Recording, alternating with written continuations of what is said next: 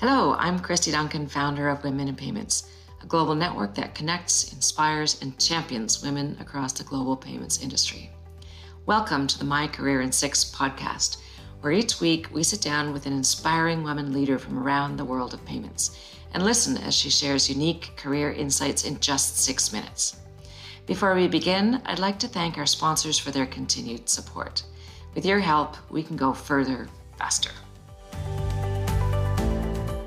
Hello, I'm Allison Barbosa, and I'm delighted to be here today with Brian Mahony, the Chief Financial Officer at Elavon. Welcome, Brian. Um, perhaps you can just give a few words of intro about yourself. Wonderful. Thank you. I'm delighted to be here. Yeah, I'm the CFO at Elavon, as you said.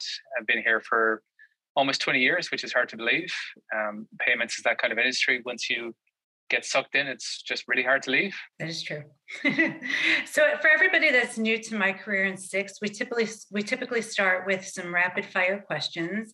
We're just looking for one word answers, and then I'll follow up with a few more detailed questions uh, to get a little bit more information about yourself. Our episodes in March are a little bit different because we're framing the discussion to include the theme for International Women's Day, Break the Bias. Um, so if you're ready, Brian, let's get started. Let's do it. Great. Who or what inspires you? I'm inspired by people that are pursuing being the best in their field. Do you attribute your success to luck or hard work? Mostly luck. As a, a male, white male born in a Western economy with an education, I had a wonderful start. Then hard work after that, but definitely mostly luck. Favorite quote or motto you live by? Um, I used to say that I, I, liked to worry about things I can control and not worry about things that I can't control. But since I've worked in strategic planning, I've learned that you you build um, scenarios and then options for the things you can't control, and then you stop worrying about them. When applying for a new opportunity, what percentage of required attributes do you feel you need deep expertise to be confident in applying for that role? I prefer instead of being inwardly focused on my attributes to instead focus on what the decision maker knows about me or what they need to know about me and then work on on making sure that they're they have the right content to make those assessments coolest payments company today it's like picking a favorite child and i can't do it okay Thank you, Brian. Now that we know a bit about you, we're going to go into some more in depth questions and focus really on International Women's Day and your career journey. What does it mean to you to be an ally? Uh, in one word, I'd say it's an advocate.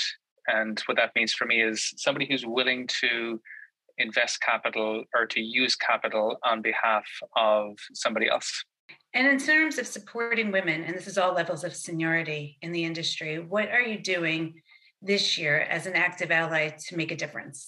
No, uh, the biggest thing that I'm doing is, and it's at a one to one level, is to work on development plans with people in my team and also people from across the organization. And um, what I find fairly consistently, and it fits the stereotype as well, is that um, the women I work with uh, generally undersell themselves. And so, one of the biggest things that I can do is just to broaden their apertures, uh, to ask better questions about the, the kinds of things that they can do and to give a gentle nudge in the direction of of seeing that there's more that they should ask for as they think about their development.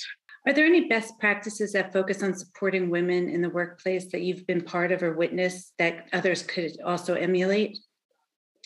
Yeah, one of the things we do here that I really, really like is the concept of a business resource group, and we have it for different cohorts uh, within the enterprise. Uh, but it's a it's a self-organized group sponsored by the company, but essentially run by by people within the group, and they prepare and execute you know, various events and other other uh, types of things over the course of a year. And um, you know, they do a wonderful job of of sponsoring for and advocating themselves, but also of raising the right sort of awareness, such that you know people in um, decision making positions um, are better equipped, better informed as they think about decisions that that affect those groups.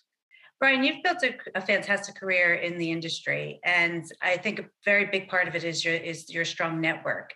As a male ally, how do you think that? What do you think the differences are between men and women, and how they network, and what should do you think women should be doing differently?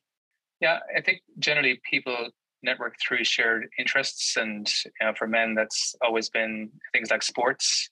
Um, so uh, I think people, leaders can establish forums through which people can network through uh, shared interests that are broader than sport. I mentioned business resource groups as an example. I think company sponsored community engagement is another. So leaders sponsoring opportunities for people to um, to engage, to network, um, and then to take the capital they build and bring that back into the workplace is the way to go. The theme for this year's IWD, as you know, is break the bias. Um, what biases do you see in the industry? And as a male ally, can you share insights on how men can help to break this bias?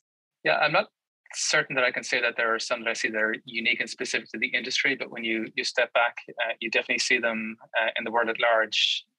I saw um, a, a, cartoon recently. It was a, a, a woman saying, "Hey, I just had a man uh, mansplain mansplaining to me," and it just reminded me of um, just a, an inherent habit slash bias that exists already. Um, uh, we're inclined to interrupt. We're inclined to mansplain.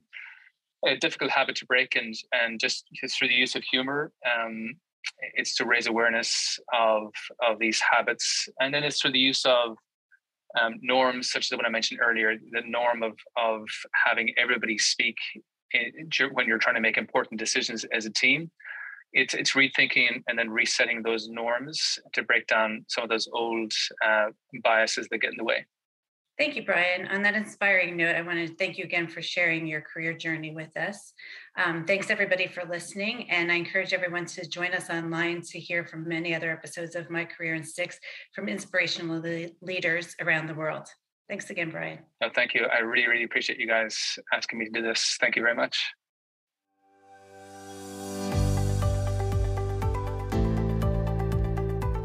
My Career in Six is produced by Women in Payments. You can learn more about us at womeninpayments.org. You can also sign up to become a member and gain access to our global membership portal, where you'll find the latest industry trends, exciting career opportunities, and so much more, all created by women for women. All of our episodes can be found on many good podcast streaming platforms. And if you really enjoyed today's podcast, please remember to rate and subscribe. It really helps us to get found by others. Thanks for listening.